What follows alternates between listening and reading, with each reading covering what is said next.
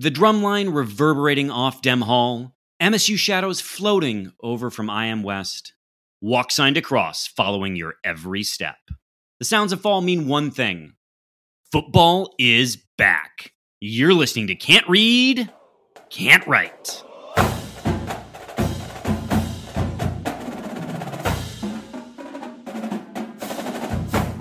Welcome back, everyone, to another episode of Can't Read, Can't Write, the podcast that proves Spartans can talk. I'm Mike Jones, joined as always by the guy who puts the D in the D line, Kevin Greck, and our most special special teams guy, Alex Plum. Gentlemen, it's here. How are we doing? It's here. Is that ah! weak? Is that weak? Wait, real quick. We don't have this on the outline. Is this season five? Oh, yeah. yeah. Oh, I, is, it, it this week? Is this the end Is- of season four? Next week is the beginning of season five? This would be Or is this season 452. I think I think at 452 that's Wow. That We come in with a really good introduction, get everyone hyped up, and then we're like, hey, how do we follow that? We talk about when the season, the podcast seasons begin and end. Yeah. And everyone goes, leave. leave. yeah. Unsubscribe. These, I these three this counts. This is season 5. We're counting it as season 5. Uh Season Plum, five it's good to see you. Uh, Have you recovered uh both from your moral bankruptcy and the bachelor party? Not one of the same. They were the same thing. Uh, glad to be back. Glad to be back on the couch. Uh, so that you handled that nicely with my replacement last week. He Mhm. did an adequate job as a listener guest, but there can only be one, and he's back.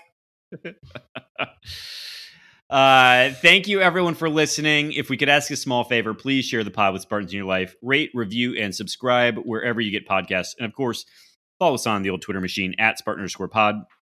Actually, relatedly, I don't know if it's uh, because we had a Michigan guy on, but uh, some people seem to have been hate rating us lately.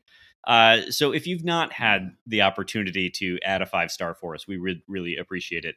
I I think also someone we, said we that they need liked more listening. NIL for that, Michael. That's why Yeah. we, we can't have any five stars because we don't have enough NIL. we did get a written review that was uh enjoyed listening to the couch segment because it helped put them to sleep so Uh-huh. Mhm. thanks thank you five stars I think Five that's stars. Jer Bear Five is stars. taking his revenge. Yeah. I listened last week and I thought, ooh, poor Jeremy. Uh all right uh gentlemen we got a, a bit of a packed show here who wants to give a rundown for listeners of what we're covering and what a in season outline looks like All right, so we kick it off with the green wall, where football especially leads. Uh, we'll kind of put a button on talking about the team for the year: offense, defense, special teams. As Plum uh, is, is Plum is is our guy on that. Um, talk about uh, a little interview that Mel Tucker did with the Lansing State Journal columnist who was on last week. Wish we had this to talk to him about. Would have been a more interesting show. Probably no one would have fallen asleep. Then we go off Grand River, talk about things happening in the wider world of sports, preview the game against CMU up on the Battle of 127. And then, as always, take your Twitter questions.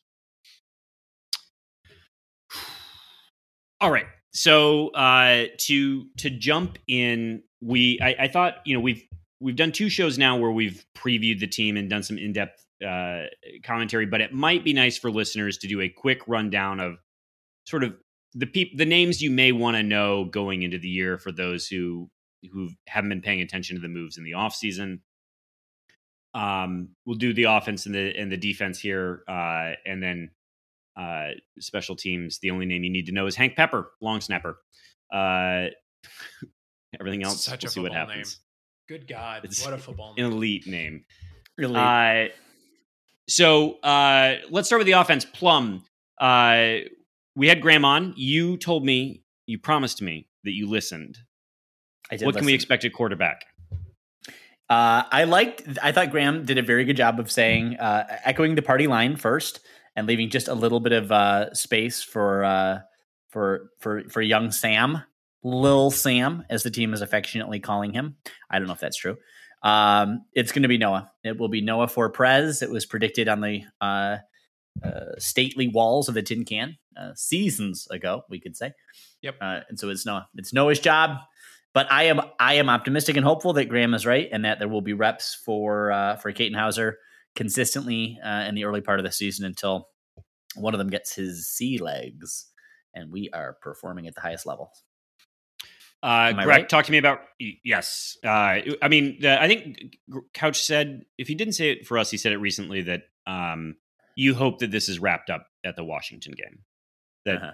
first two games we see what happens where, who does well, grade it all on film, and then then you got to pick a starter. Um, Yeah. Greg, talk to me about running back. So the word on the street is that uh that our guy Nathan Carter is turning heads right now and is the presumed starter. Nathan Carter, of course, the UConn transfer, uh redshirt sophomore, I want to say, uh transfer Yeah. in. Um, so expect him to get the starter share. But then, of course, you know the guys behind him. You know Jalen Berger. He's he's gonna get his carries as well. Um, and then you know maybe a Jaren Mangham, maybe a you know a Primm, maybe a Simmons. We'll see who takes the snaps after that. But uh, the word on the street is Nathan Carter is your guy for 2023. One uh, quick note for listeners: the thing about Jaren Mangham to keep in mind is that MSU hasn't had a running back like that under Mel Tucker yet. Which is to say, uh, uh, who was it that like a sort of a Jehuu Caulcrick uh, for Hmm. for our older listeners, a big-bodied back who uh, who can be a bit of a bruiser in short yardage situations. Um, notably, we had a very difficult time with short yardage situations last year. So Mangham may be a very important back for Yeah. this team. The measurables there, I believe, are 6'3", 230. Uh, Not very in the very in the news right now. So uh, stout and uh, athletic. You know, that's what you get from those numbers. Uh, so uh, the good news is um, on the offensive line that there's a lot of guys who are pushing for playing time, and they all seem to be relatively speaking healthy. Uh, so left to right, um, it is uh, Brandon Baldwin, J.D. Duplain, Nick Samac, if healthy, Geno VanDeMark, and Spencer Brown are your likely uh, starters. Uh, Baldwin and Brown are also getting, it sounds like, meaningfully pushed. And then I want to give a shout out to Matt Sheehan, who had someone from Pro Football Focus on his show recently who said that Geno VanDeMark in his snaps played last year graded out as one of the like top three linemen in the country uh, in Hmm. the in the run that he got. So, you know, uh, there it's Pro Football Focus is fun to use Yeah. when it favors you.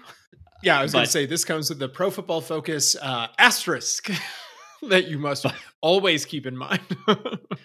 but I mean, they, it, you know, maybe maybe you say, all right, like top three, that's crazy, fine, but was good uh, either way in the time he got to play, and and I think he was one of like two four star recruits that Mel Tucker had in that like can't get you on campus class. Um, Sounds right. so uh, big big pickup, and hopefully has a real great career here. Uh, Plum tight end, there's like eighty of them, but least drama, right? For who's going to Uh, be playing?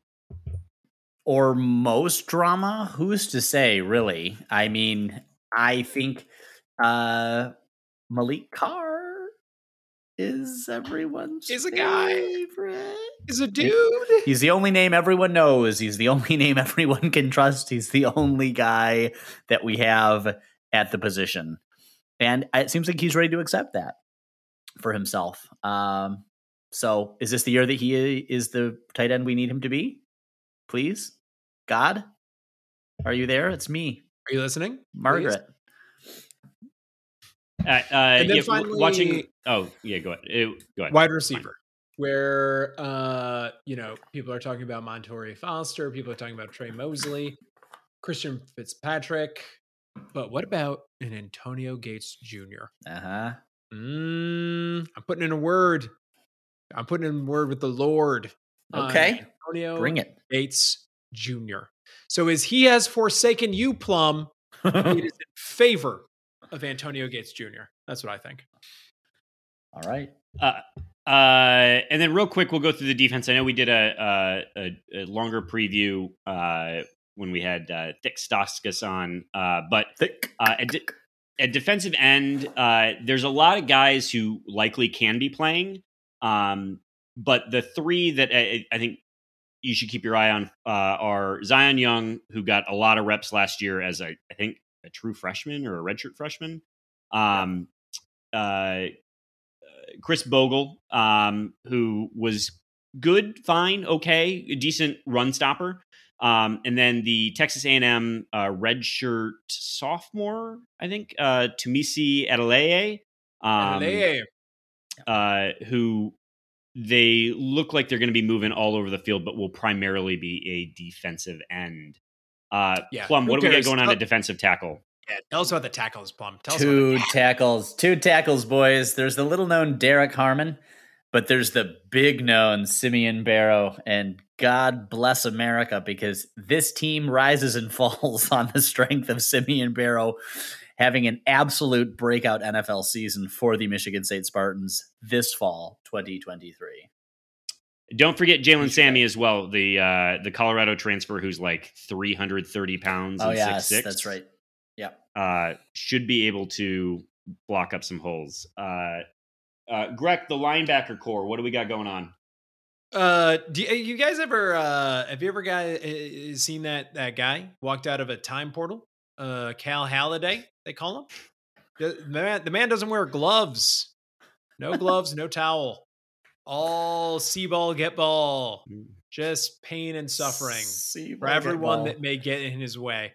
Uh, so you got your Cal Haladays, you got your Brules, you got your Hulls, and then I'm going to switch up from pronunciation from talking to Graham last week.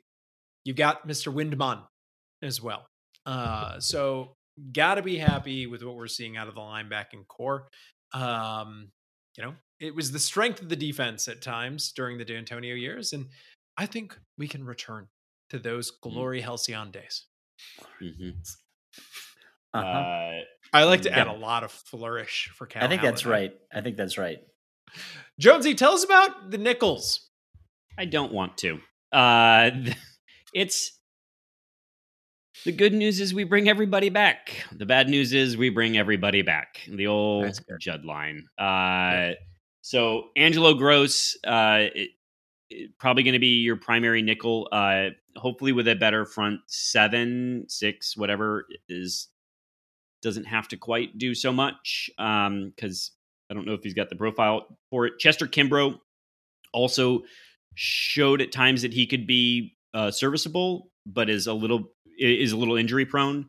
Uh, speaking of injury prone, a, a day Willie got a lot of buzz uh, last year, got some run last year, but got hurt. Um, and then not technically listed as a nickel, but probably should be playing there as Dillon Tatum, who's currently slated slated at cornerback. Uh, though, if the cornerbacks are good enough, I would suspect that Dillon Tatum slides over because I think Tatum's playing cornerback because you want to put your best guys on the field. Um, so, yikes. Uh, speaking of cornerbacks, uh, uh, who's up next? Plum. Uh, yes. Uh, John Smith and I'm just kidding. Charles Brantley. uh, it's only Charles Brantley. Uh, this is a position I think we have some concerns about. Um, not because Charles Brantley isn't a dude and a guy, but because we have no depth here whatsoever. And so, if anything befalls uh, Mr. Brantley, we are in uh, we're in trouble in the cornerback. True. Yeah. Who am True I that. forgetting? Uh, uh, we- we already talked about Dillon. Uh, the there's an Iowa transfer, Terry Roberts, uh, that folks uh, that played some at Iowa, but then transferred to Miami and then didn't make it out of spring and transferred from Miami to Michigan State. Uh, and then Caleb Coley, who was a freshman last year who got a lot of buzz but was hurt. Uh, so might also a lot of unprovenness, a lot of young guys. Not great. Mhm. Um, and real no depth. Greg, safety. yeah, rough here. Jaden Mangham, Malik Spencer, Omarion Smith, the Cincy transfer. Uh, pray that these gentlemen are up to the challenge because it's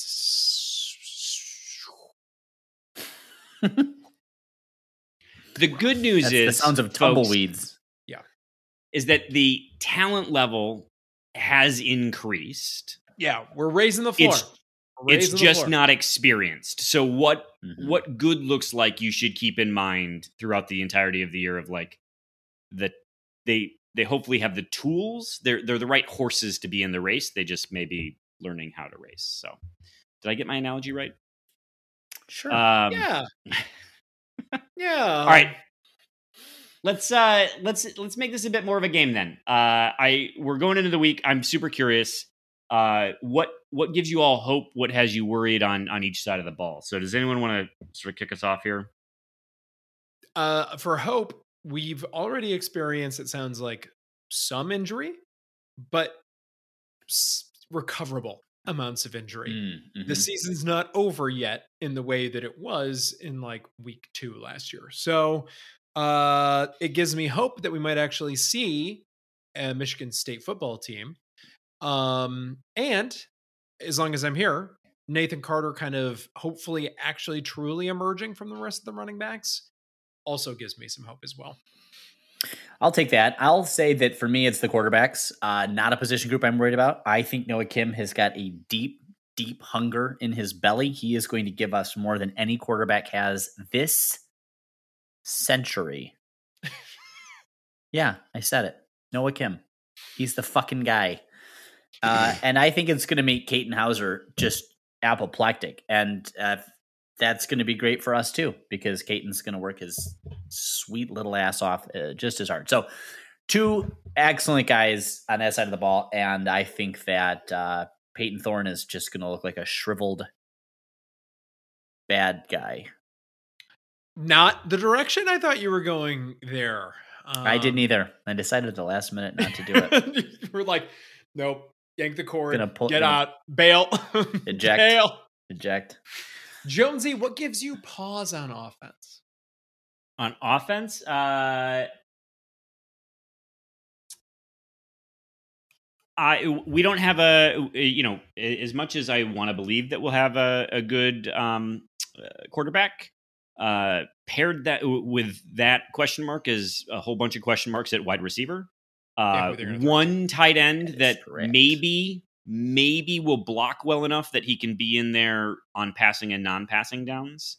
Um, so uh, and then you know uh, you want to see Nathan Carter separate, but like if these young quarterbacks or inexperienced quarterbacks are going to be good, they need to have a run game. So um, I there's it's it's the unknown. Um, but I I would also say that Nate Carter does give me some optimism. So um, Let's do this for the defense too. Plum, what gives you hope for the MSU football defense? Uh, Zion Young, probably Cal Haladay. I mean, there's Chuck. I mean, there's a few guys at key positions that are tenured. That again, to your earlier point, Greg, around the health. If if healthy, there's something there. Um, I thought this was really a wise comment from one of you last week uh, when you noted uh, on sort of the health, uh, talking about fitness and whether fitness and tempo and stuff were on the coaching. And it's sort of like, well, no one expected these guys to play every single fucking snap of the game, uh, which they effectively did because our offense, led by the uh, desultory Payton Thorne, him of uh, poor favor. Um, I think there's I think there's something to be optimistic about here. Uh, healthy guys, optimistic on the front line, which means defense has some chances to break, and these guys have a chance to really show us what they can do. I think they did uh, yeoman's job last year, given what they were up against, and this is the year for us to finally pay them back with more than every other play being a three now. Jonesy, you're a a pessimist, so let's stay with the ener- the negative energy over with you. Um, what gives you pause with the defense? Uh, so I'm gonna let's assume everyone stays healthy for the sake of argument because we've already covered the depth concerns. I do worry that even if things are eh, like my optimism is, is the front seven, but the on the back end uh, that we have relatively speaking youth back there and shitty or not great nickelbacks. Uh, so a there's one corner who's going to get picked on and then B, you've got some young guys who are going to mess up, and I I worry a little bit that maybe things are actually coming together for the defense, and we that to an untrained eye, the seventy five thousand in Spartan Stadium, it may Right. not look like that, and then the noise starts to infiltrate the locker room, like Mm. that and and then you got this young core that maybe gets a little bit rattled uh in the season and so um that Mhm. would be honestly my worry is that it, you know everyone comes with, with their pitchforks and and maybe it's reasonable but it might Sure. not be this time around because the Penix is coming to town. uh, Yeah. next year. My concern is last year we knew what were the numbers? MSU was 120th in pass Some- defense. yeah, it was bad. 120 teams, something like Yep. that. Yep. My concern is that they're going to add some JV teams, some high school teams, some you know, uh, they'll teach someone play football for the first time, and MSU can move from 120th to like 150th worst uh, passing defense in in Oh. college sports. Uh, that's that's my concern with the team for this year. Um, they just can't get any worse. So I'm part of that noise already. Soak it There it in is, already. Licking my chops for it. Apparently. Do you guys want to talk so, uh, special teams? uh i I think uh yes. oh okay 'cause i was gonna say the same thing Some that gives of me us hope is the do. same, same thing that gives me worry uh, actually here's my worry bryce Baringer is not here and bryce Baringer for sure won us some games last year Yes, the punting god, uh, Bryce Baringer. However, this year, the thing that gives me hope in special teams is the term redshirt, particularly the term redshirt senior. We have two transfer portals, uh, portal transfers, I guess is what I was going for there. Uh, one from Ohio State, uh, the? Mi- uh, por- I don't shut up. Everyone, shut up. Michael O'Shaughnessy, straight from Dublin, Ohio, right in Limerick. Anyway, Michael O'Shaughnessy, uh, punter, played uh, a little bit, fair bit, had a had a fair number of games at Ohio State. Um, I think he's going to be our starting punter. Uh, had a nice 41 yard punt for a touch. Oh no, I only played once. only in his only action of the season last year against Rutgers. So we'll see how well he does. Uh, for us, God knows the position uh, group is not very deep. Uh, the only competition he has is a redshirt freshman from Florida, Ryan Eckley. Uh, neither really, I guess, he has much to prove. What I will say is, at least Ryan Eckley has a better upside in that uh, if he can live into Baringer's big rec specs, then we've got a nice four years with that kid. Uh, so I don't know where that will land. Uh, but I, the only concern that I have is that Steven Rusnak hasn't been hit by a school bus yet. If he sees any action this season, we're completely fucked from the place kicking side. So here I'm giving all of my hope, dreams, and confidence to Jonathan Kim, the red shirt senior transfer from North Carolina. Come on, Tar Heels. Uh, four games last season. Uh, played all all 13 games in his 2021 season. So um, good confidence out of this kid, and looking to see him start and not miss a single fucking field goal. Please, God, please. do you want to know a fun stat I don't. Nope, I don't. No one does. In fact, please. I believe I believe both Kim and Rusnak have attempted two field goals apiece in their career, uh, and neither have made one. Okay, that is really good, everybody. Really good. So, anyway, no worries. Just all upside on the special teams. It certainly won't cost us again like it did against Indiana. Hank Pepper will just do the whole thing. Not to Yeah. worry. Also, Yeah, Ryan Eckley there's is the, the punter, right? Yeah, punter. Yeah. Exactly. But he Yeah. is the punter, right? He's going to be the guy.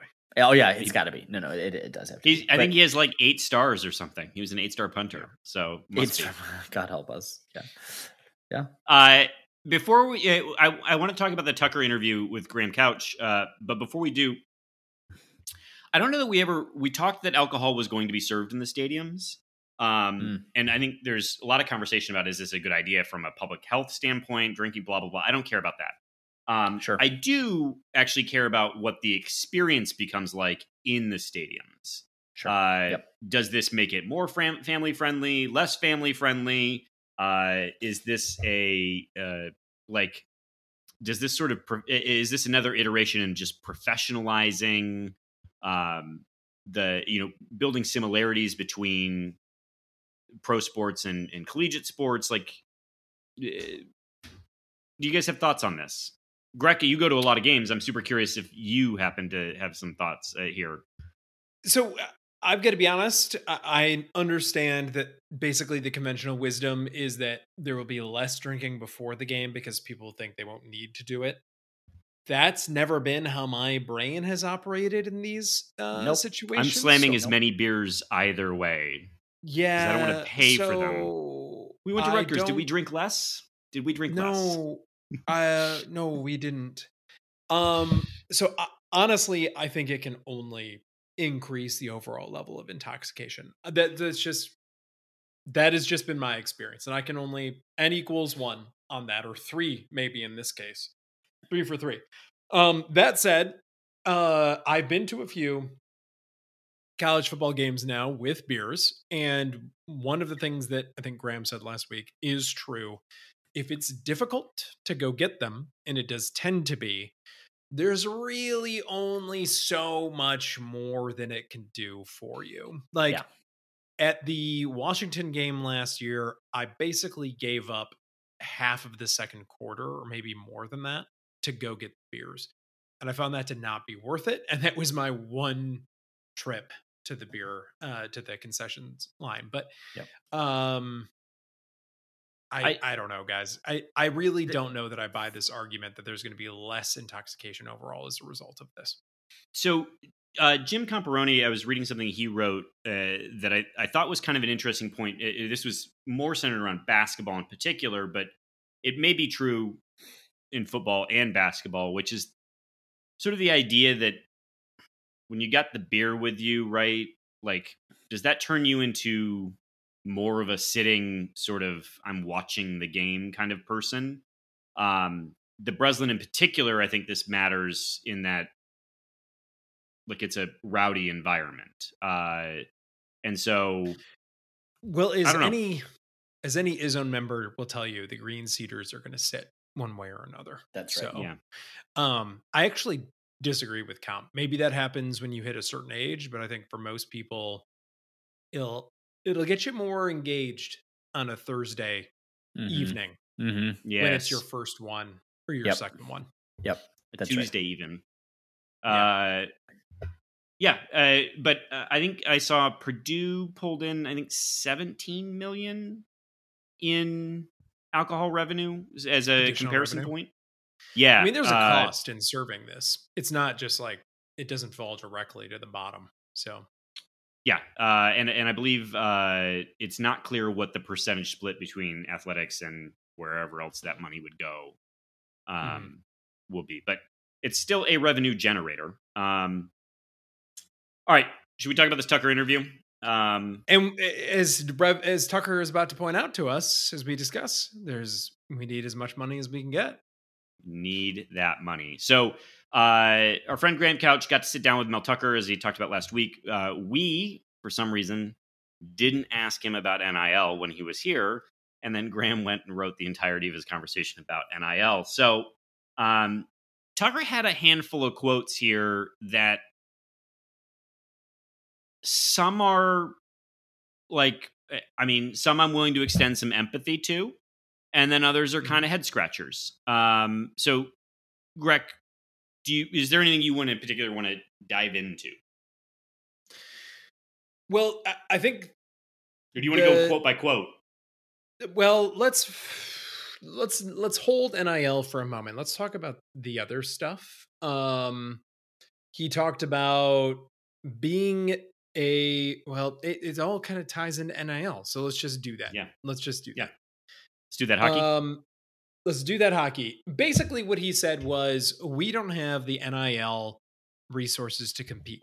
And this runs contrary to what we've been kind of told by folks quote unquote in the know. Um but it i mean who's more in the know than mel tucker? Uh basically he said that there was a lost recruiting class as a result of all of this. Um i don't fully understand how that works and he basically said, "I've been." The at- implication there was that there, I, in the context of that quote, just so people have it, that there wasn't a collective at Michigan State. Um, Correct. but that doesn't really track at the same time because last year, which he says they were in the NIL game, they still didn't have a collective. So another now there is multiple collectives. And in fact, there were then too. They just weren't as well Good. known. We hadn't kind of coalesced behind one. Um, but basically, he he listed off a bunch of players that are high ranking players and said those guys were tough to get. There's also the context of all of this coming right before David Stone, uh, who listeners of the podcast will know that was was if you're not keeping up, a uh, highly touted recruit for the defensive line. He has gone to Oklahoma. Um, so uh, this is probably all very top of mind for him while having this conversation. He probably knew that that was going to happen. But uh, basically, he says, I've been to a bunch of high, uh, like, really significant branded uh, places. I know the types of guys they bring in. I don't have the resources to bring in those guys. And then Graham asked the question of like, well, what kind of resources would you need? And after having already said other members of the conference are spending 12, 13 million a year on NIL, he basically says, and you know what? I should say, I should just quote him directly on this to be fair. When asked what MSU needs in order to compete, quote, I don't know what that number is. I just know it just boggles my mind how there can be an expectation to compete at the highest level and not be at the highest level in other areas. I don't know how you do that.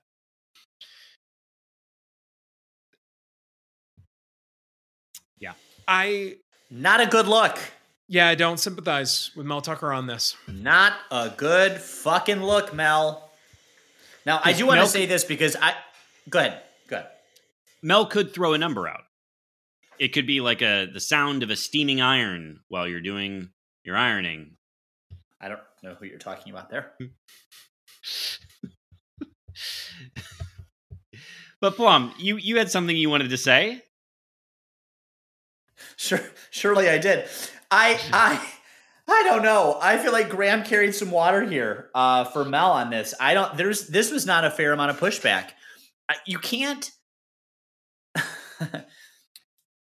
At a certain point, there has to be some responsibility that's taken here, and I. At, In fairness to Graham, sorry to interrupt you, Plum. No. Is he allowing Tucker to hoist himself from his own petard by just publishing these these quotes? Because I think any reader can look at this and just be like, "Yeah, bro, it's tough for you right now." This yeah, is that hard with your nine and a half million dollars? Is that oh? Yeah, would it be better if maybe some of that donor money wasn't going to your salary and instead was going to salary? NIL? Very- Pocket. that you very clearly haven't earned yet, my friend. I mean, I, and this is where uh, you know I so I, I my brother who listens to this podcast and is a uh, uh, rabid Wolverine fan and who very much You have to enjoyed the interview with Dan uh, two weeks ago uh, sent me a lovely uh, clip I think from MGoBlog, uh, but it was uh, if you're familiar with The Simpsons.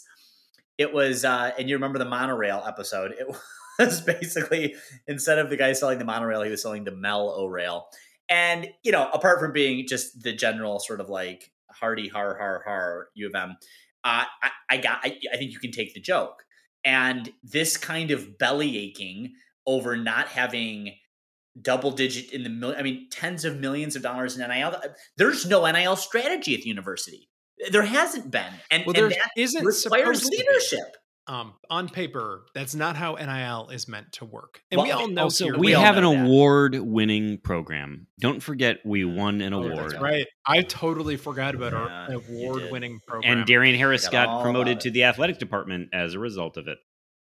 Uh-huh. Uh, it's It- really, it's but really again, are we putting our tinfoil hats on and wondering is that exactly what? Ha- anyway, continue. I, I just don't.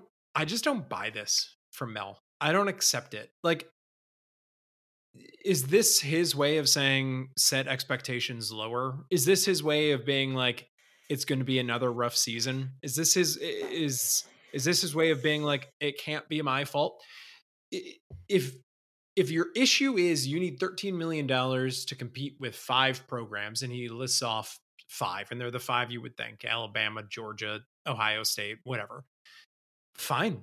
But you're not you didn't compete with those programs last year, Mel. You didn't get close. You got That's the point. Your, yep. Your doors blown off by, by Minnesota. You got your ass kicked by Minnesota. And, and, and, this is and so this is the accountability piece that I that I was ramping up to, which is you haven't fired any of the shitbag coaches that are on your staff who don't know how to do their job, who are out of their depth, and you're bringing them again as chattel into this next fucking season.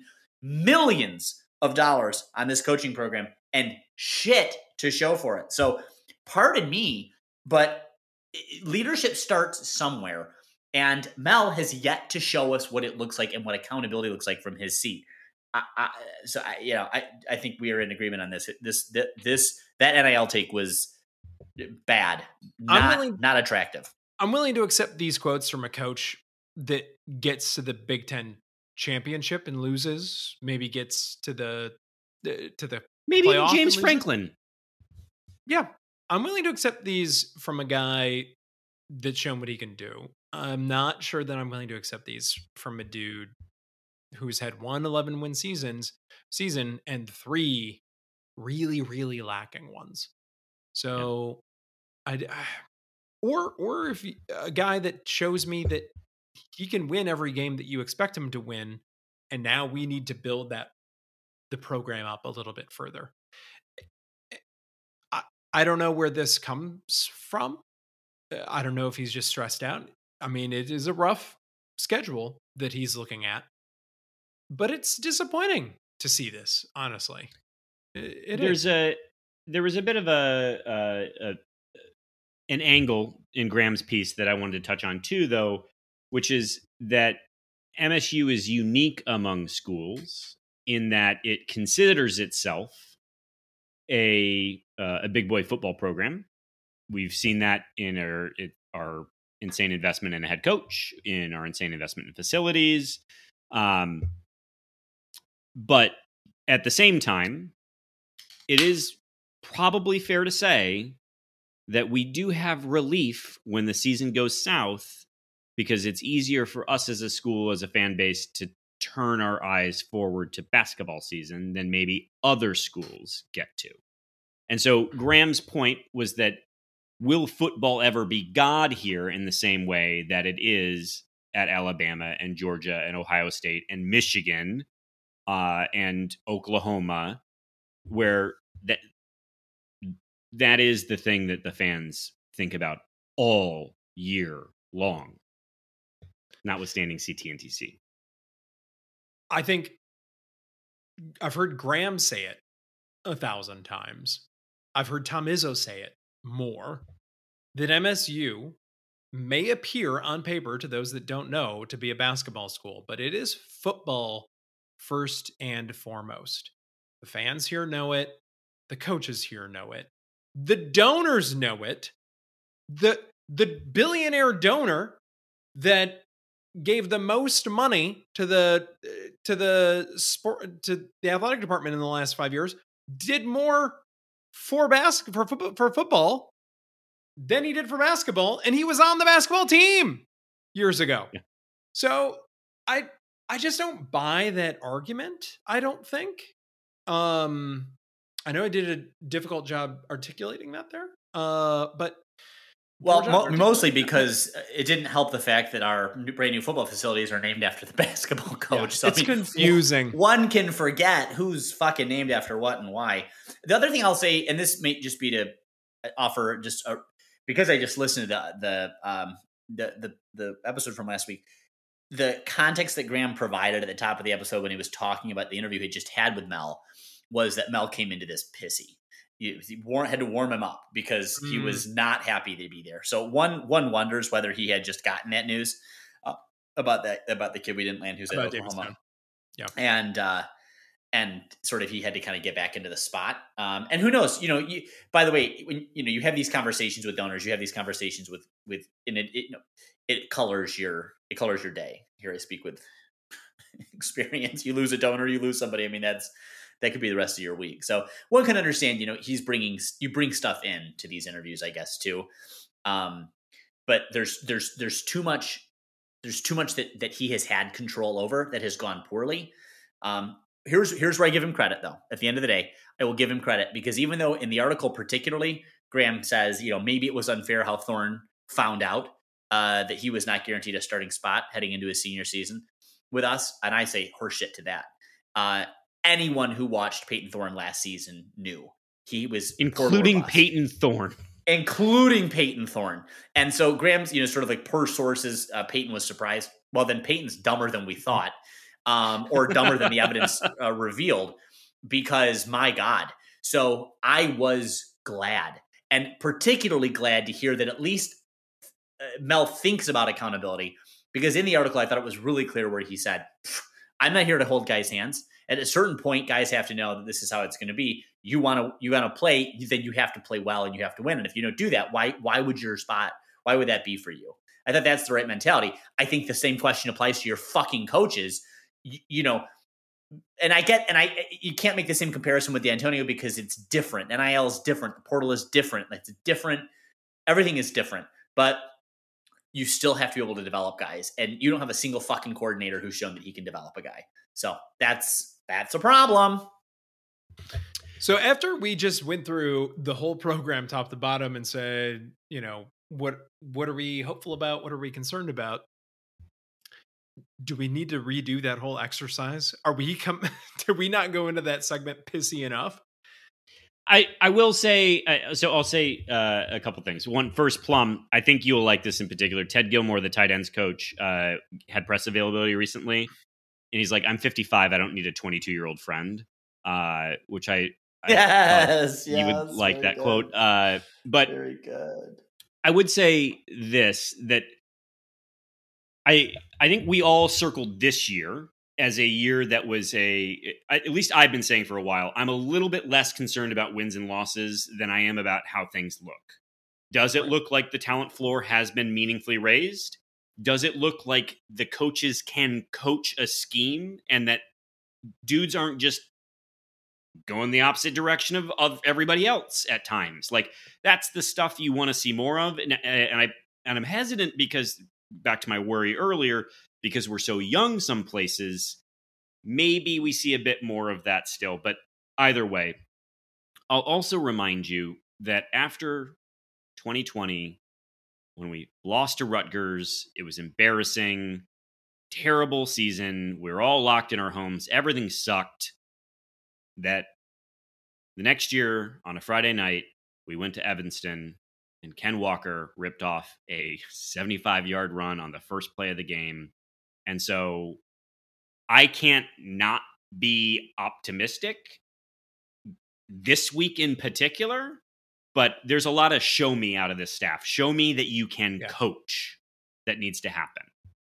Not yep. not that you can land Kenneth Walker. Not, like Nate Carter being the new Ken Walker is not interesting to me. What is interesting to this me conversation. It would be very interesting to me to see this year. I would like that very much. Yeah, Don't but take that energy out of the universe if it exists. Mike fine. Jones. Don't Scottie do Hazelton. I need to see that you can teach people your scheme. I need to see that out of you. Um, no, you need to see that he has a fucking scheme. I mean, let's start there. What is the scheme? Then can we teach the scheme? That's fair. That's a fair critique. Um, but no, I but Plum, I actually really liked your point that you don't know, and this is sort of piggybacking off of Greg, right? That you don't know what Mel Tucker came in with that day of like what where his mood was. Did he literally just find out about David Stone? Was this top of mind? And I would say if that's the case, hey Mel, maybe you should be more like Tom Izzo and talk to the media more regularly so that you're not this because this is the one time I'm sure Graham will sit down one on one with Mel Tucker for another year. And it's like if you just talked a little bit more often, man, like this wouldn't be the same story. But instead, or this podcast. is your story. You know, uh, we're like a real softball podcast. You know, you could come on here, you could give us the questions that you want us to ask we'll kind of ask you those back you know among other things but but we would consider them Um, we could hop into the Discord so- channel. Yeah, yeah. Did you get your Twitter back, Mel? Maybe that's what he was upset about. Did you get his Twitter back? Maybe. I don't know. Yeah, so had to pay a ransomware. Uh, all right, that's been fun. Uh, should we head off Grand River? Yes, let us let us head off Grand River. Walk sign to cross. Uh, all right, we mentioned David Stone. We should just say at the top. He's gone to Oklahoma. Uh, is still taking official visits. I'm not holding my breath for Michigan State to land him, particularly in light of Mel Tucker's most recent interview. But uh, If only had more NIL, we would.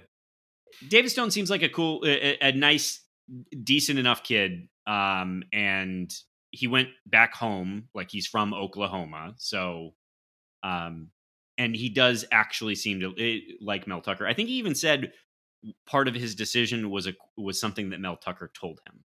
Like what helped him decide was something that Mel Tucker told him.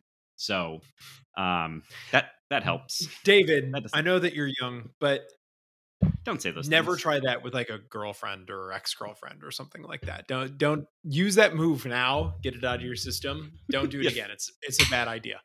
I'm breaking up with you because of something you you actually Yeah. said to me. I'm so appreciative of what you told me that um I'm gonna go see other people now. You were Uh, right. the uh, next, uh, I wanted to chat about this because I figured this would get uh, Greg's uh, hairs raised here. The Big Mm, Ten you always try to do that. Yeah. has said that the teams now have to give an availability report two hours before kickoff, which means that you have to let everybody know who's available to play or not available to play based upon injury. They're doing this for gambling. Yeah. Money, please. Yes. This is just like with the professional leagues where you have a little like side-eyed glance to Vegas and just say, listen, you scratch my back, I'll scratch yours. And yeah, this is a subject that I will continue to clutch my pearls over. It's a subject that we will continue to lose listeners over. I do not like gambling in sports, uh, or the sports that I watch. I don't care about professional sports, but we we really haven't covered any of the Iowa Iowa State stuff uh, with gambling on the teams. But like, it's going to happen more and more. And Speaking of Someone gave a good bet on the Iowa State game actually because like none of their team is available any longer. yeah, They're all it's uh, I didn't love it Oopsie when doops. we had the Caesars thing. I didn't love Yeah, seeing no. JB Smoove in up in his Caesars gear Yeah. up on the stadium thing. Alan Haller, I, maybe that's why you didn't want those emails out because you didn't want me reading them. But I I don't see a role for gambling in college sports, but that's what this is for. And it is going to continue to the point where MSU athletics will be like prop bet for the second quarter. You know, Hank Pepper will throw it uh, backwards. How many times? I, I don't know. How many punts? Hank Pepper wanted to get Hank tackles Pepper point five over on Yeah. pick your over under yeah That's uh it's yeah, rough. it's, uh, it's rough to see this. and and the thing is like uh that ostensibly this isn't their uh, the student athletes jobs and i think we're pretty clear that like it is a job and there's a whole bunch of other i mean they have a lot of obligations that a normal student doesn't have and um and they should be compensated for that but this isn't uh a profession in the same way that you know when you're in the NFL that is a profession.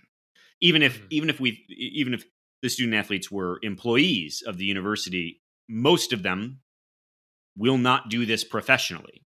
So Right. it, it's not a profession in the same sense. And so um i i sort of go back to the i'm very excited alcohol is being sold in the stadiums. That's great. But like there's this merger of experiences ha- experiences happening that i don't love um so This is becoming an old man yells at cloud. Podcast. I know, I know. We're the worst. Uh, all right, let's let's make it lighter then. More suspensions down the road in Ann Arbor. Uh, Rivals Michigan is reporting that Sherrone Moore, the offensive coordinator and I think associate head coach, uh, has been suspended for one game. TBD on details. Uh, I assume this Isn't is. it, it, We think it might be computer access crimes, but again, what the fuck does that mean? it means nothing apparently. Could, yeah, can we talk about how if he was accessing computers almost certainly on U of M system, how that's not subject to a FOIA request? Mm. Someone someone sent an email about it. People people aren't asking. Um, It So- no one told Angelique to just tweet it. Are we interested at all in the fact that it's it seems to be rivals Michigan that's releasing a lot of this information first? Why is that interesting to you? Well, because it it it seems like the university has kind of chosen which directions it wants to go with what information, and it's not choosing the traditional outlets. Yeah. That's strange to me. Yeah. Because there's not much more journalistic standard there that I've seen uh, in certain outlets than in rivals of Michigan. But they've had a few scoops down the road there, haven't they? At this point, Yes. so maybe that writer has built some good relationships uh, and is angling for a bigger role somewhere else. But it's interesting that this stuff keeps coming out of the rival site, and it turns out to be true. Yeah. Uh, I don't know if this is for more COVID related recruiting violations. Um, very curious what it's for because you could spin a wheel and it might be about that uh, as far as what's going on in Ann Arbor. So, uh, we haven't which, really talked about Harbaugh's suspensions. Yeah, we have not. Uh, we we made reference last week that he's been there's the university has imposed. I don't know that Jim Harbaugh is on board with this. The university has suspended him for three games. He's named three separate head coaches, though one of them has now been suspended for a game uh, to replace him. And then for another game, two are splitting head coaching duties based upon the half. And then I think his dad plus someone else is like co coaching the third game. It's very confusing. It's almost like these games don't matter, and they all know. Literally, it is as if it's just like, who wants to give me money and I will let you be the coach. Uh, what a bad leader. What just a, a bad, bad leader. My God. But so uh, we've we've made light of the fact that uh, the the refrain from some corners of uh, fans in Ann Arbor is that it's all about a hamburger. Let's no. disabuse folks of that notion for a second. Uh, so that hamburger, I believe, re- occurred during a recruiting dead period tied to COVID nineteen.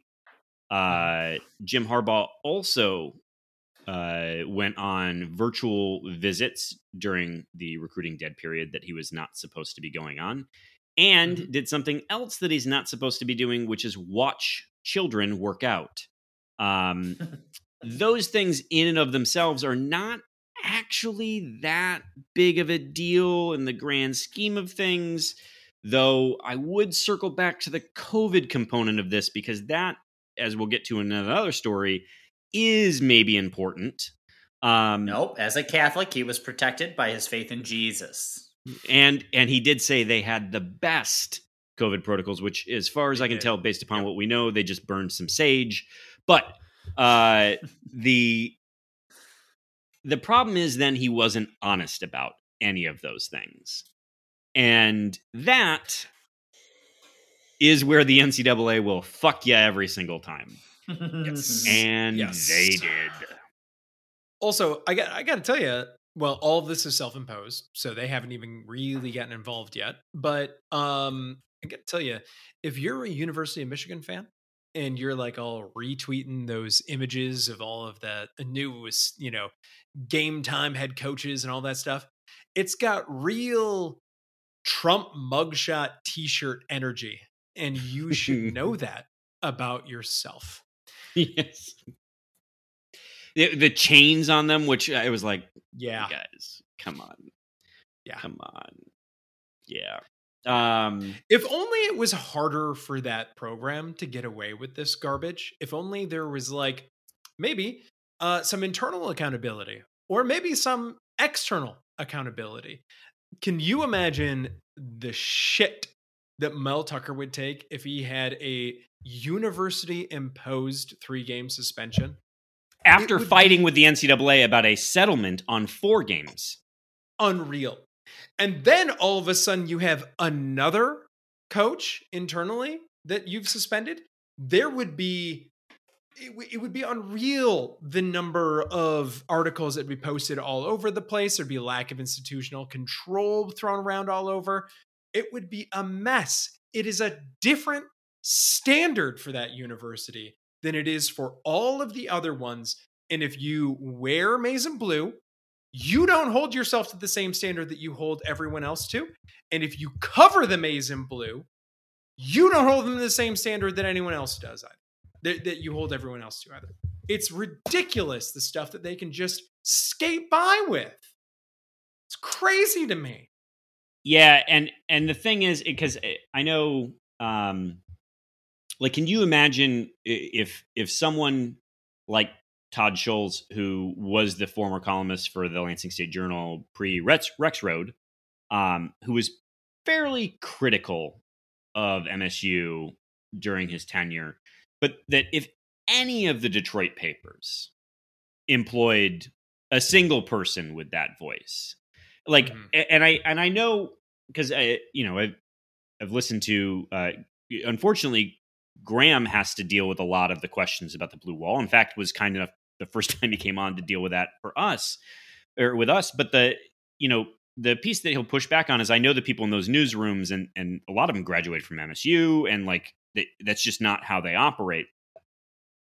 I'll accept that as your sort of initial volley but I'll counter with those papers choose who they employ and the Mhm. columnists that they employ, the people who issue a voice of the paper are slappies.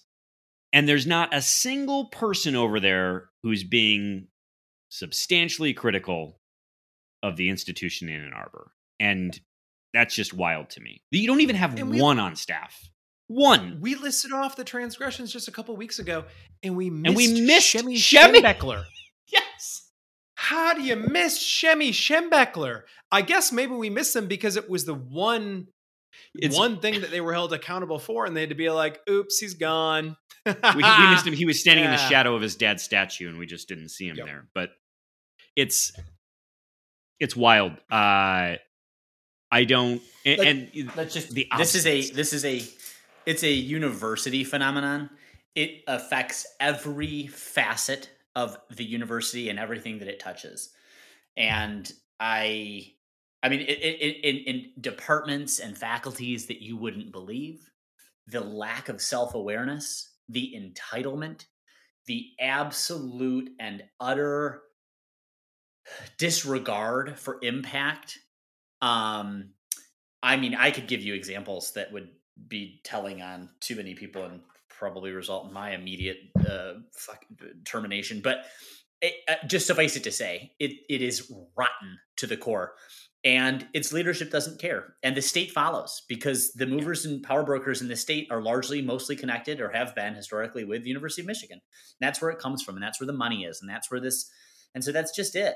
And it's it's the six hundred pound gorilla story, always in the room, and will just eat you if it wants, and that's where everyone lives. So, I don't know. We do okay with the power brokers too, but well, uh, the, the recently, University of but- Michigan, but the is a- money.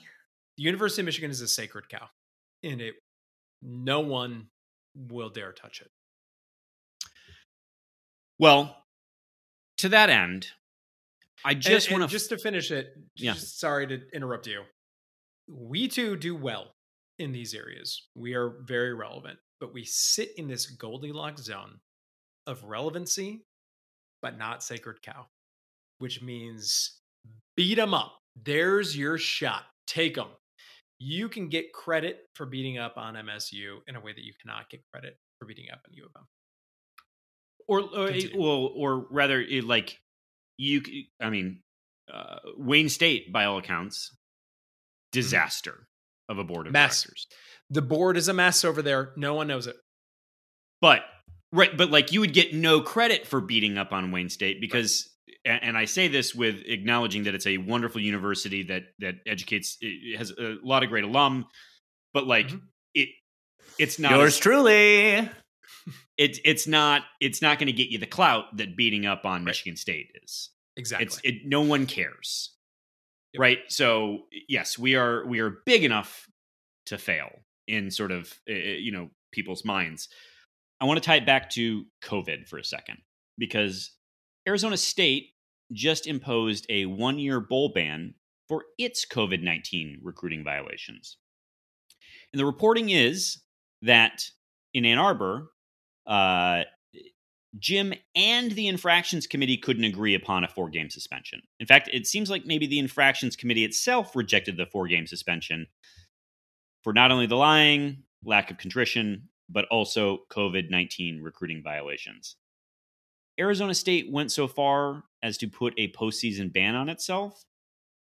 I just don't know that this is the nothing burger that you all thought it was. Uh, so Will, will they just think that COVID should only benefit their athletic programs, be it hockey or basketball or football? It- it's odd to them, like, oh, there can be a price for gaming the COVID system because we've only benefited so far.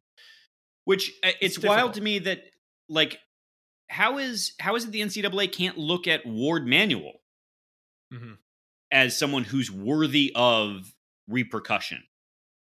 Because this is a to your point a department wide trend at this point in Yeah. time. So I don't know. Uh best of luck. Except not. Uh we got the fighting shark fuckers on the schedule, Greg. Uh, Is this a reference that I don't understand? isn't isn't Mackle isn't their coach the one who slept with a shark? oh my god. Jim, Am I, I didn't am even write this. I didn't write it. My God. nothing to do with Blum. Um. Okay. So am I wrong on? Am I? Is my? Yeah. No. Shark is the when you type his name in. Shark is the first thing that comes up as a prompt in search. Yeah. Yeah. No. All my right. my bit was right.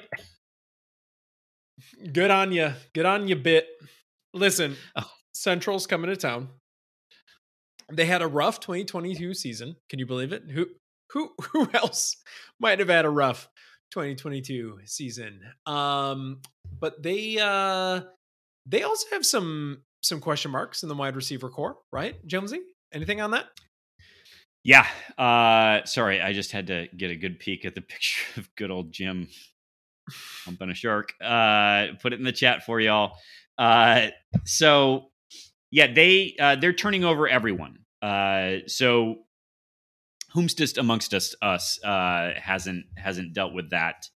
Uh, uh, two they brought in two transfers. Both appear to be undersized. I think in like the five nine five ten range uh, which doesn't seem like that big of a deal.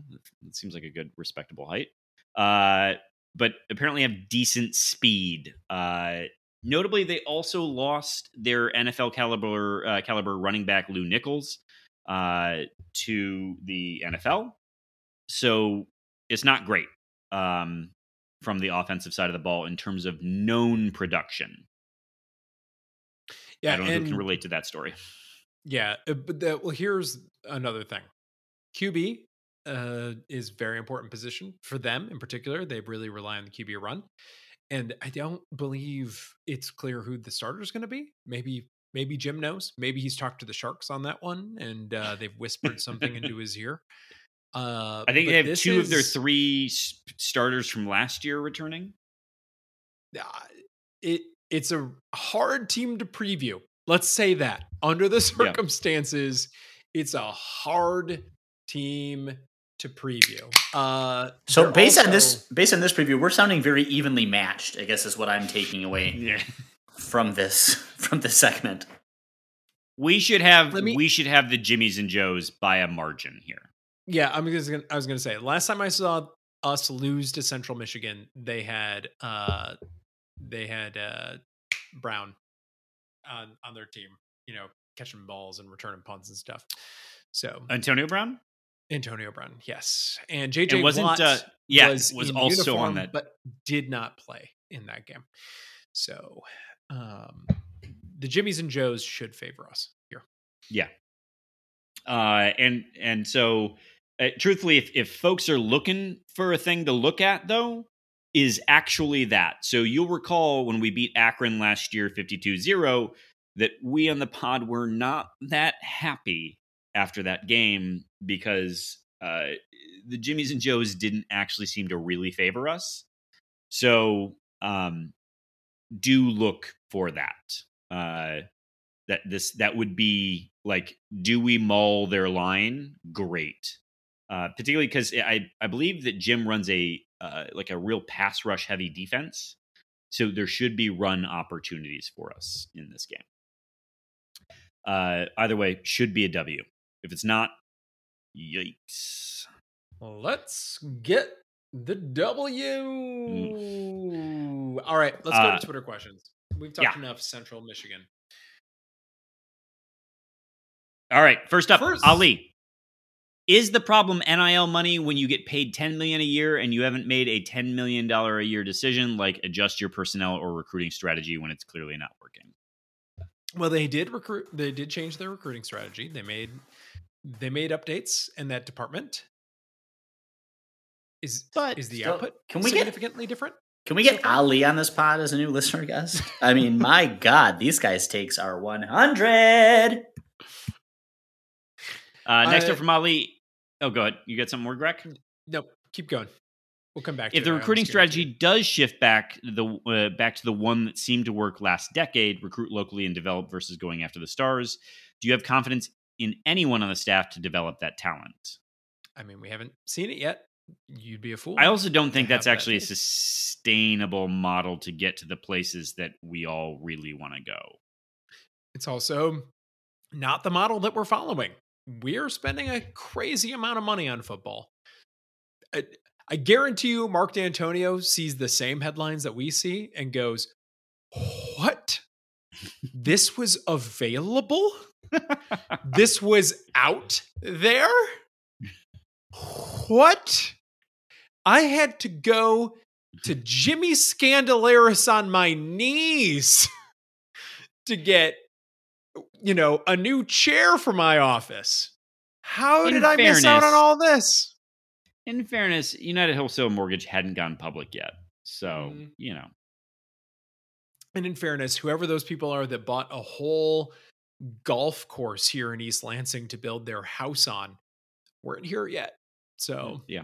what are you going to do? Uh, last from Ali, biweekly host power rankings. Three, Alex, you snooze, you lose.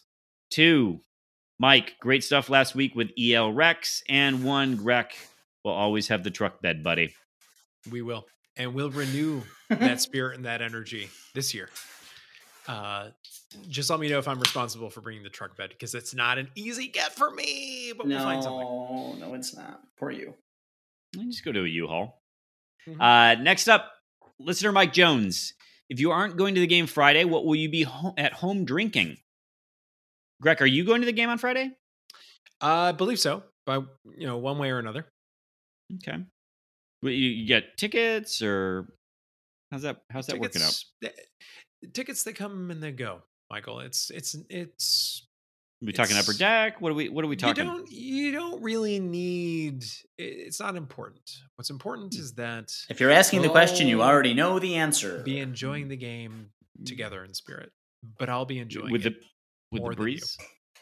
breeze? Will there be an outdoor breeze? More than you is good. Uh, I'll be enjoying the breeze wherever it is, whether it's coming from hot air, coming from cold air, coming from the lower decks, coming from the upper decks. I'll be enjoying it. You'll be in the wind. Okay.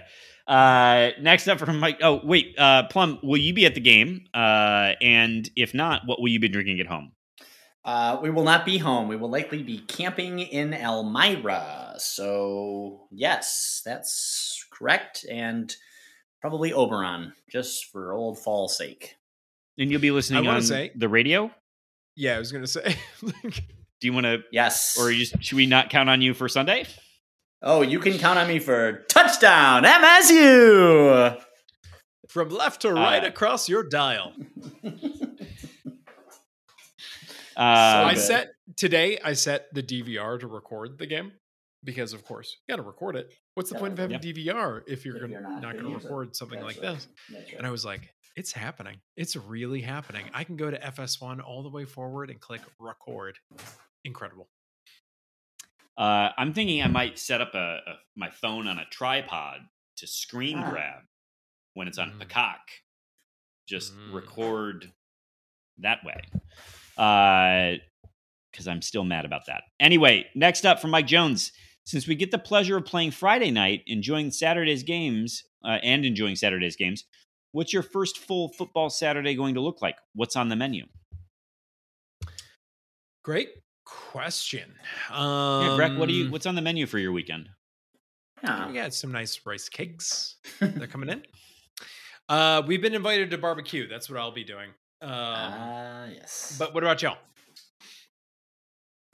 making a I don't have any fire and plans. roasting hot dogs. I guess. I don't know. What do people cook on camping? You should. Uh, you could. It, you should bring a, a little pot, and you could like boil some brats, and then char them on a char 'em over the fire. No, I'm kidding. That's probably what we will do. Uh, I don't have any plans, uh, but I'm now thinking maybe I should make a brisket or something. Sounds like it would be a good time. Low and slow, baby. Low and Mhm. slow. hmm You don't? Do you have a companion Traeger podcast, Michael Jones? I don't. you do with with like-minded friends from the Traeger community? Did you have like a? Do you have like a really tall, gangly, you know, Traeger guy that's really into I- like the lean meats? I then you did, have, and then I found out where he was on January 6th, and it and we had to end. Ah, That was the end of that? uh, yeah. D- then it's really like I can make fun of my own uh profile uh on the podcast. It's difficult for me to say anything. Do you have do you have a very accomplished uh you know quick-witted limericky gentleman Yeah, he's trying to say Uh, gay. He's trying to find a way to say. Gay. who watches everything on Peacock whether it's streaming Yeah. there or not? or not, with or without yeah permission. Mhm. That's it. That's exactly right. The Traeger community is as eclectic as Very, MSU. very, yeah, very inclusive community, known for its inclusivity. It turns out. Uh, who doesn't like smoked meat? Uh, next up is listener Mike Jones with what's your bold prediction for 2023? His is Berger and Carter combined for 1,500 yards this season. That is bold. Um, Greg, do you have a bold prediction? Hank Pepper, God bless him. So him, no. will only need to hoist the ball 13 times over the course of the season. It's going to be a high powered offense, all gas, no brakes. We punt for the joy of punting, and that's it. Because we celebrate the Big Ten here. Mhm. That's right. Um, We're going to end up punting 13 times against Central. I know. I'm fucked. Uh, I don't have a prediction on who, but my prediction is that we come out with a wide receiver that we are very excited about for years to come. Mm. Plum, what do you got? We need a prediction from you. Uh, Bryce Baringer comes back as the quarterback. And uh, that's it. That's the prediction. And we win the national title. totally reasonable. Totally reasonable. Totally reasonable. Next up from Leaf, who's getting a lot of heat, uh, by the way, in our mentions, and don't think we haven't noticed. Number one, looks like the little brother. Looks like the little brother source is coaching half a game. That is, that is uh, uh, Mike Hart. He's one of the uh, head coaches from the graphic. Um, which two of you will share coaching duties when Mel takes a day off, and what will the rationale as to which uh, of your starters And what will be the rationale as to which of you starts the game? Question mark. Uh, Um, uh, it can't be Jonesy. It'd be Plum and I, and he can have the whole thing after that question. I'm just Su- kidding. Susan, It's okay, Mama Leaf. I get it. Uh, it would be Plum and I though, right? Yeah, I think that's probably right. Uh, but also, I don't like the assumption here again that I wasn't on the pod again this week. Missing two in a row is something I don't usually do. okay. Take lightly. Yeah. So just come on, Susan. Throw me a bone here. Anyway, Susan, just don't think that we're not paying close attention to this this shit. How dare you? And I'll never forget. Number two from Susan. Additional safety measures have been added to downtown East Lansing, including enhanced lighting and video technology. Big brother. So, what will be the one activity that Jonesy will need to cease doing the next time he arrives in town? Monopoly. Uh, I one don't know that it's that it's my activity that needs to be uh, vetted. Uh, Kevin Greck. Uh, don't don't let him wander the streets after a few beverages. Is all I'm saying. This is a Slenderman reference, Mike Jones. You coward. Just come out and say it. Just come out and say it to my to my ear holes. Slenderman. Okay. and it last up from Susan, Jaren Jackson Jr. scored 12 points, four rebounds, and one assist against New Zealand yesterday. So was he the best pick among MSU alum to be placed on the FIBA USA World Cup team? Well, Draymond's not going, and the other dude that could have been in contention, mm, I don't want him with the American flag on his shirt. That's right. So That's yes, correct. By far he was the best choice. That's right. If it can't be Cassius Winston, I'm good with JJJ. That's it. That's the answer. Next up from Tyrone Couch, mowing my yard is approximately 4,000 steps or two miles. Also, when a YouTube video has 666 likes, I like it. Do you just go seeking these out? I think he does. I think he has an algorithm. happen? No, I think that's good. Even if the video is not good, I just don't want to leave it. Uh, what should I have for dinner? I am concerned that your schizophrenia medication is low or not being taken regularly. Uh, and I say that after having listened to last week's questioner questions from you, Tyrone, when my colleagues mistakenly took one and answered it on the air. So, Speaking of which, proud to be a top Twitter slash Xer and also the future future bottom Xer. I take pride extra. in concurrently being one of the best and worst posters. I know who I am. Also, sadly, every story I tell is completely true. I'm surrounded by complete what the horstory. Now you know. Yeah. Yeah. All right. Well, we're we're sending you positive vibes and uh, pharmacy, uh, free pharmacy delivery from your local Kroger for whatever whatever will cure what ails you. Uh, last up from Tyrone Couch, rant of the week. Oh fuck, there it was. In quotation marks, free grocery delivery. Swear to God, I did not read ahead on that. Interestingly enough, if you go to the store and pick up the items from the shelves, they are cheaper than the price shows online. That's not free, you mumpsimuses. You are thieving thievers and you suck, but I am lazy, so I'll keep ordering. That's the gimmick. Yeah, the uh the grocery stores have learned in the COVID pandemic that um you need food to survive, and thus why would they give it to you for less? Yes. Uh the Fred Meyer uh has also found this for himself. These all these deals that used to be like, you know, two for whatever, you could actually just pick up one. That's gone. They also really like to advertise the low, low price of something. That means it's the regular price. It's That's not right. the sales That's price. right. No, it's regular. So uh yeah. Um the uh the good old days, the halcyon days of yore have passed. Everything sucks. And uh Kroger and Meyer especially. Next up, Mr. Erotic Pants. Did the whore wolves of Ann Arbor really smear shit in the locker room in 2018? That is That is the rumor. the word. In their own locker room? in our uh, visitor locker room. Oh Yes, boy, locker room. that's not a surprise. That's not a Yeah. surprise. That has been the rumor for a while. I don't believe it's ever been confirmed, right? Well, why didn't they put it back for them this week? Or I mean, this this. Uh, well, actually, what day are they coming? I f- seem to forget. Oh well. Next up for Michael Jones as my attorney, do you think it's possible that MSU players are legally forbidden from discussing what led up to the tunnel brawl? Still, a few lingering questions. Mm, I I'm professionally obligated to tell you that I'm not your attorney. Um, I love Uh, that you yeah. have to do that. and I cannot provide you with legal advice. Uh, uh, but I that's actually, you know, Jacoby Windmon had uh, his press availability for the first time since that incident, Mhm. and a lot of people asked him about him, sort of post it. No one asked him though. How'd that all start? Mm. which I don't know that he would have answered. He might have just said, doesn't matter, shouldn't have done what I did. And that would have been the right answer. But it is wild to me that no one has asked, how did that start?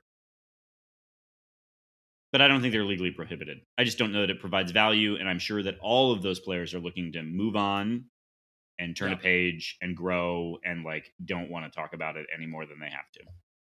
So, Yeah. uh, next up, Mr. Erotic Pants. This week, after concluding his WWE appearance with uh, If You Smell What the Tuck is Cooking, Tucker is savaged on social media. Meanwhile, a media deprived Coach Nightingale threatens to set the art museum on fire, but meets less resistance than expected. Izzo sharts. The pacing was good on this one, Mr. Pants. The pacing was Yes. good. Good pacing.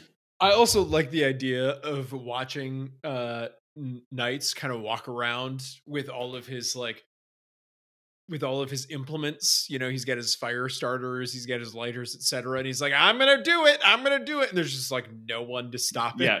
Yeah, He's like, this isn't fun anymore. Uh.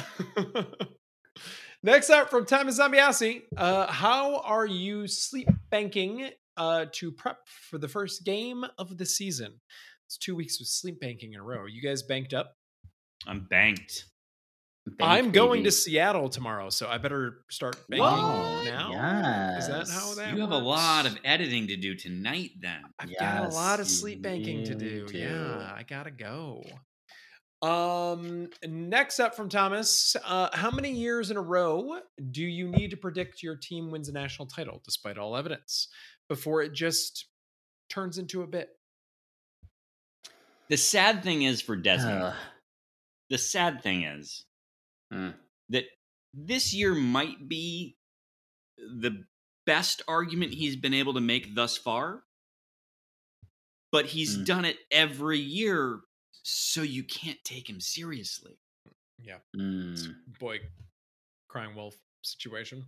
Yeah, yeah. Um, and he will celebrate if it if it ends up being true, which it won't. But if he does, Yeah. he will. Uh, Look at me, I will take the field on that one though, Desmond. Um, finally, from Thomas Zambiasi, what's worse, spring allergies or fall allergies? It's got to be spring, right? Yep. Gotta be spring. I don't know. I've heard, you know, from folks who say that they suffer from fall allergies, they don't suffer from spring, which makes it sort of unexpected. And when it comes, it really kicks them in the ass. So What what is there to be allergic to in fall? Like pumpkin I don't know. spice, pumpkin spice latte. Yeah, it's real.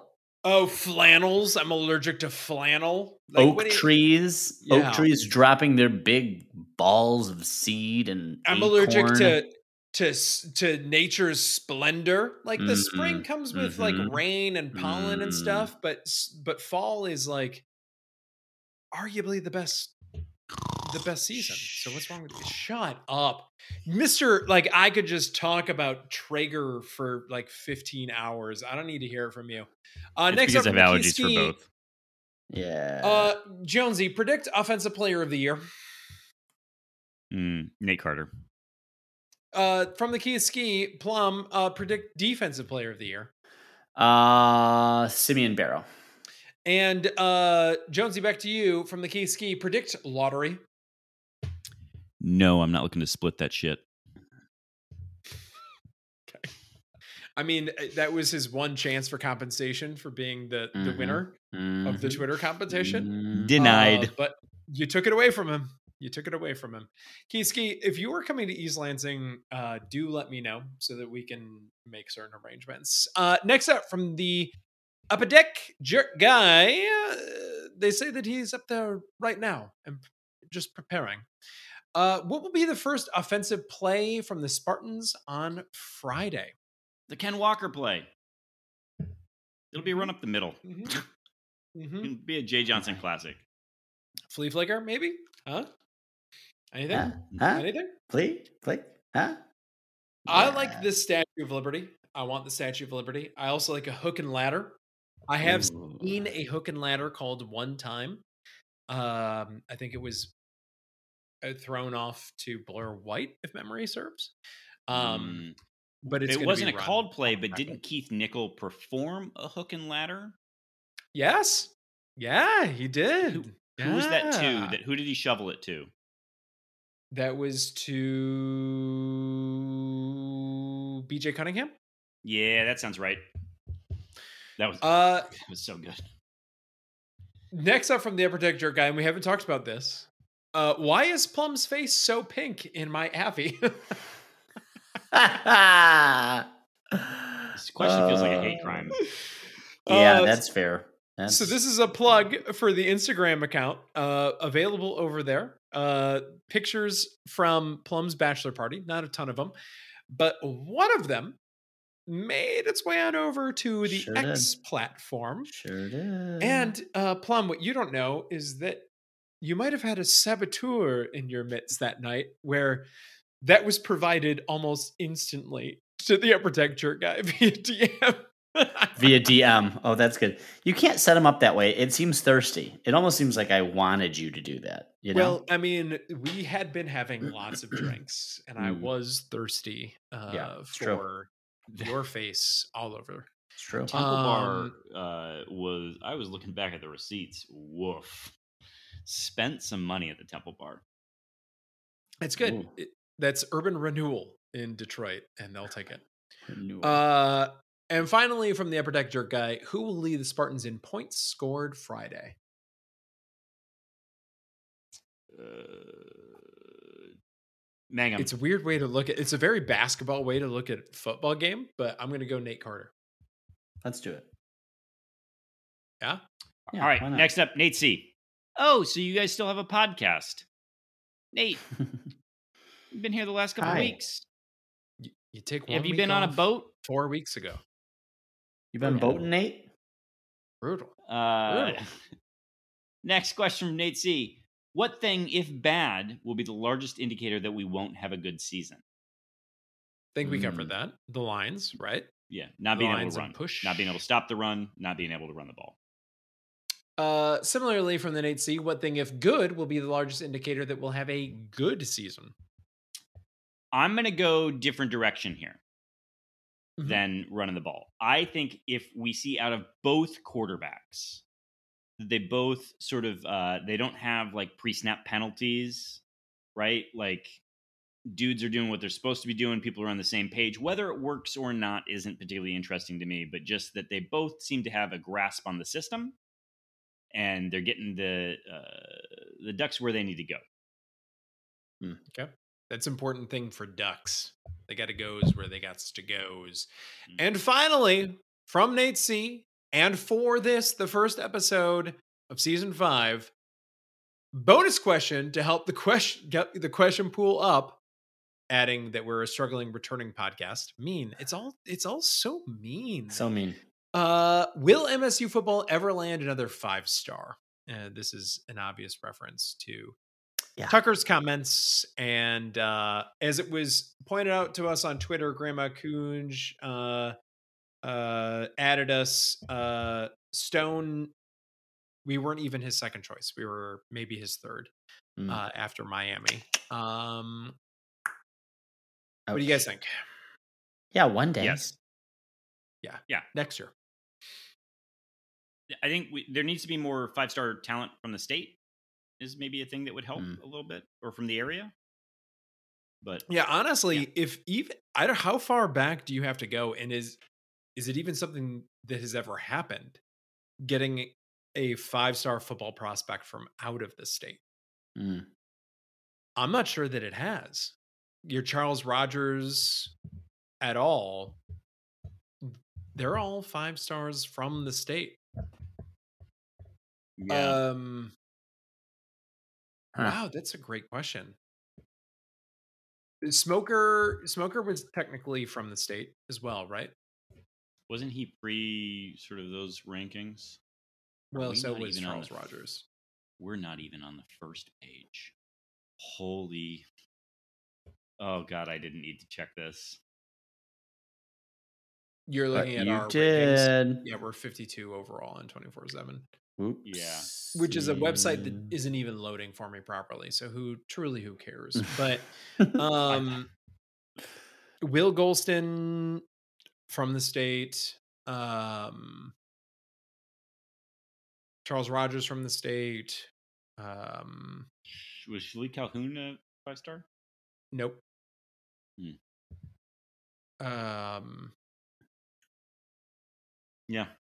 I it, it's certainly it would, be beneficial if they're from the region. Yeah. But we haven't even had that. yeah, it's gonna be tough. It's gonna be tough without that thirteen million dollars in NIL money to pull them from Yeah. outside. But you know hey, what? we don't Tuck? need to end on that note. We don't You know what, to Tuck? just keep raising the floor. That's all we're asking right now. We're not asking for you to go to the national championship, but we do you think that that will happen this year, right? Pl- Right, Plum? Yeah, definitely going to happen. And Bryce Baringer is throwing us all the way there. All right. Uh gentlemen, I am very excited for some football. I I think you both are too. And so until next week everyone, go green. Go white. Go white!